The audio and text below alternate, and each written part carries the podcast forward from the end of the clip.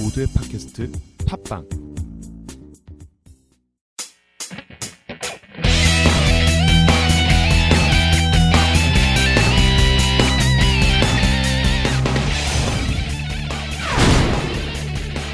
라디오 카툰 셜록 홈즈 종이상자 세 번째 이야기 세라 커싱.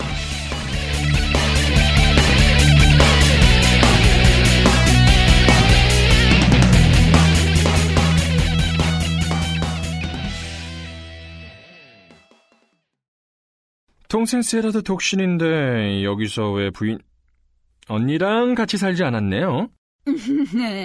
아, 제가 크로이던에 왔을 땐 같이 살다가 2달 전에 헤어졌어요.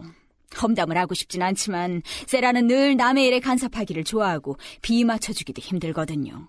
아, 세라가 리버풀에 있는 동생 부부와도 싸웠단 말씀이십니까? 네, 한땐 정말 친해서 가까이 살겠다고 그쪽으로 이사까지 갔는데 지금은 짐에 대해서 심한 말만 해요. 여기 있던 6개월 동안에도 짐의 술버릇에 대해서 험담만 늘어났어요. 세라가 술버릇에 참견하니까 짐이 잔소리를 해서 사이가 그렇게 틀어진 게 아닌가 생각해요. 감사합니다. 세라는 뉴스트리트 월링턴에 산다고 하셨죠? 그럼 안녕히 계십시오. 부인 말씀대로 부인과 관계없는 일로 불편하게 해드려서 정말 죄송합니다, 부인. 네, 그럼요. 전혀 관계가 없죠. 부인이라는 그 호칭도 저랑은 전혀 관계가 없습니다. 세라 커싱의 집으로 갈 거지? 그래, 이제 조금씩 실마리가 잡히니 전보만 한 통 보내고 어서 가자고.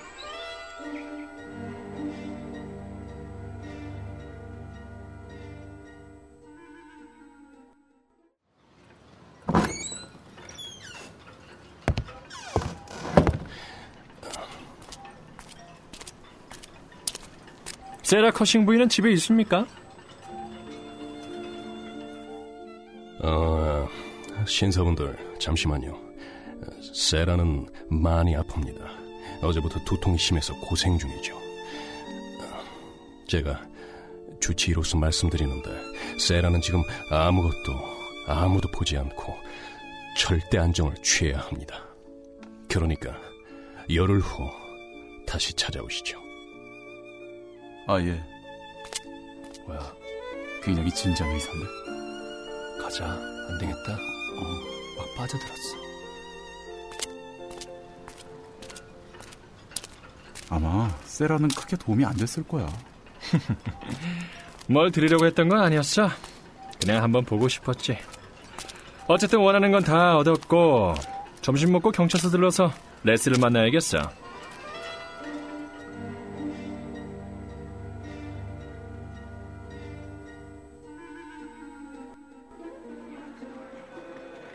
아, 오셨군요, 홈즈씨.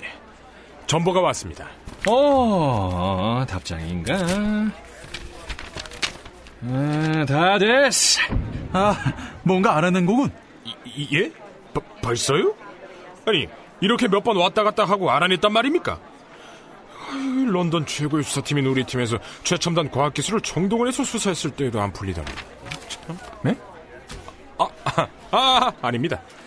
아, 역시 단순한 사건에는 단순한 수사 방식이 잘 맞을 거라는 제 판단이 옳았군요. 이렇게 적당하게 제작 분량도 뽑아지지 않았습니까? 그럼 이제 모든 게 다 풀렸단 말입니까?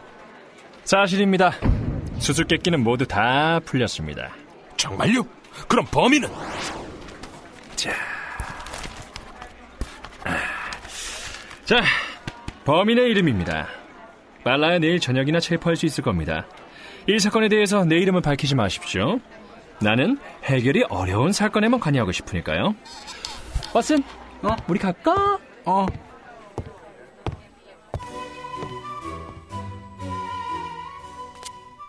이 사건은 결과에서 원인을 찾아가면서 추리해야 할 것 같아. 지금은 자세히 밝혀지지 않았지만 레스가 체포하면 전부 밝혀질 거야. 그 양반도 머리는 둔하지만 일단 자기가 할 일을 알면 불덕처럼 끈질기게 문제없이 범인을 잡을 거야. 사실 그래서 스코틀랜드 야드에서 최고로 인정받고 있지. 아, 그럼 그 사건은 아직 완전히 해결된 게 아닌가? 중요한 부분은 완전히 해결됐어. 이 끔찍한 일을 벌인 사람이 누군지 알았어. 자네도 나름 결론을 내렸겠지. 자네는 리버풀 선박의 선원 짐 브라우너를 범인으로 의심하고 있지 않나? 에헤이, 의심 정도가 아니야. 그 사람이 확실한 범인이지. 아니, 하지만 아직 뚜렷한 증거가 없는데? 아니, 확실해. 자네도 아다시피 우리는 아무 정보 없이 이 사건을 조사했어. 정보가 없는 게 더 유리하지. 우리는 가설을 세우지 않았어. 미스 커싱의 집에 가서 조사를 하고 그걸 바탕으로 추리했지. 우리는 처음에 전혀 감출 게 없는 것 같은 온화하고 얌전한 미스 커싱과 그녀에게 여동생 둘이 있다는 사실을 알려주는 사진을 봤어. 그 순간 문제의 상자는 부인의 여동생한테 보낸 게 아닌가 하는 생각이 들었어. 하지만 우리가 조사하기 전에 편견을 가질 수 있는 생각은 일단 접어뒀지. 그리고 정원에 가서 작은 노란 상자에 담긴 것들을 봤어. 상자끈은 배에서 돛을 꿰매는 선원들이 쓰는 거야. 곧 이 사건이 선원과 관련되어 있다는 걸 알았지. 매듭은 선원들이 매는 방식으로 묶여 있었고 소포는 항구에서 보낸 거야. 남자 귀의 귀걸이 구멍, 그건 선원들이 많이 하는 짓이잖아. 그래서 범인은 뱃사람이라는 확신이 들었어.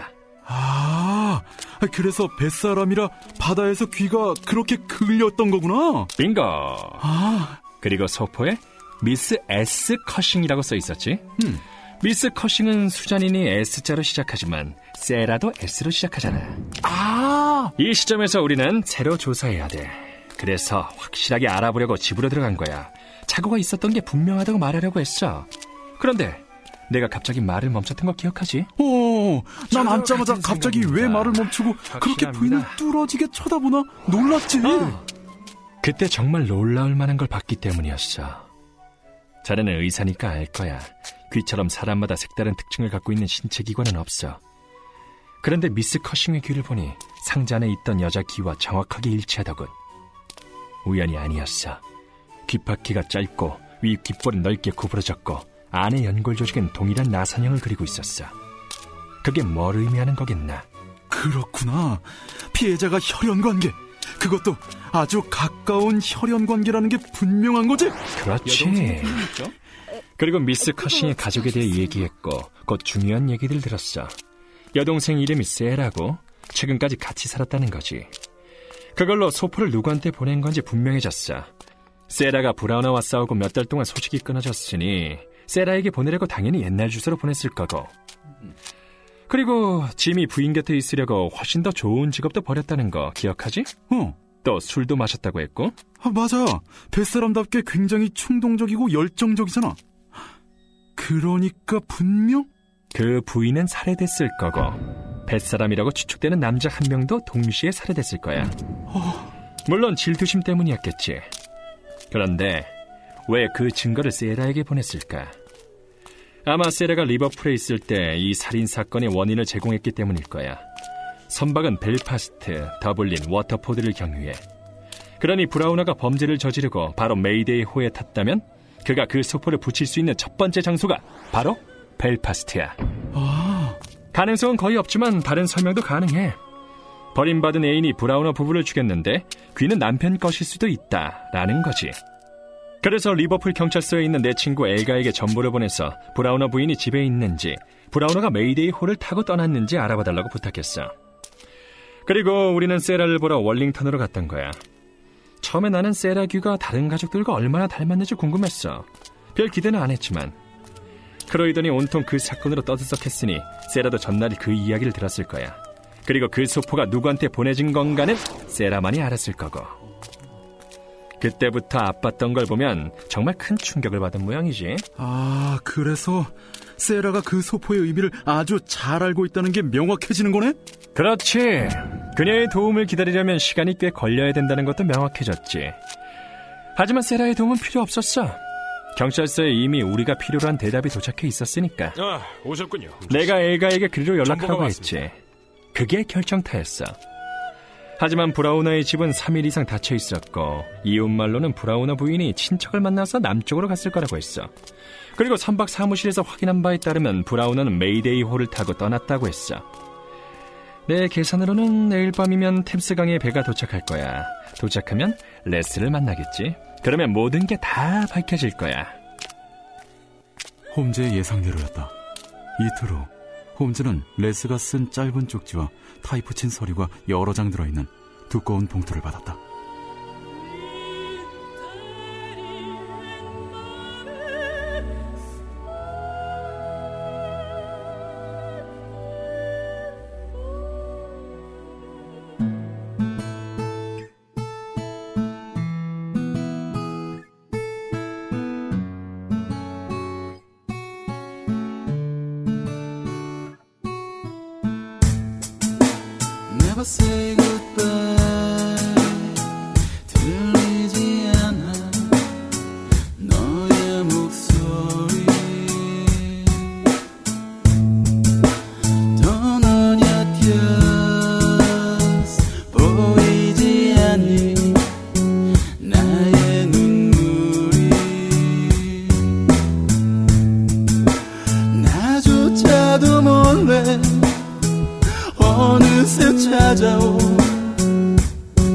어쩔 수 없는 사랑,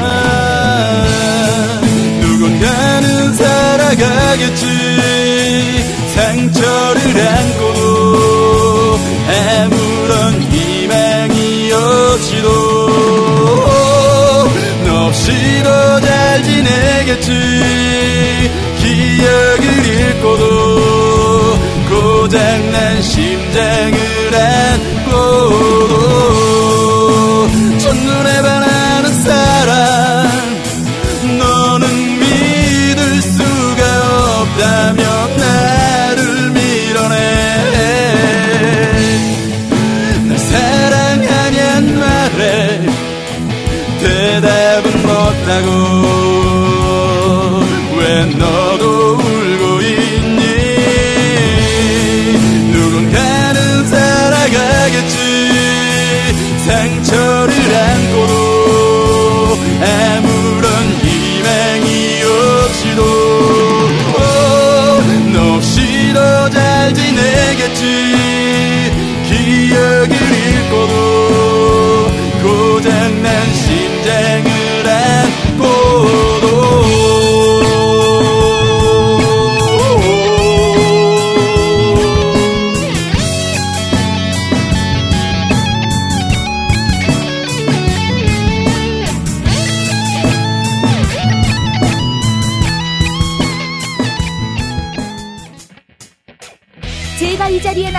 확실히 하기 위해서예요. 전 한 번도 결혼한 적이 없기 때문에 미스라고 부르시는 게 맞아요. 아줌마니 부인이니 정말 알고 좀 말씀해주세요.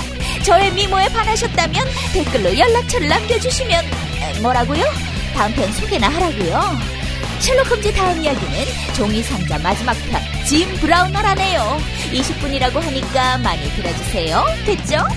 거기 휴가청각 뱃살유.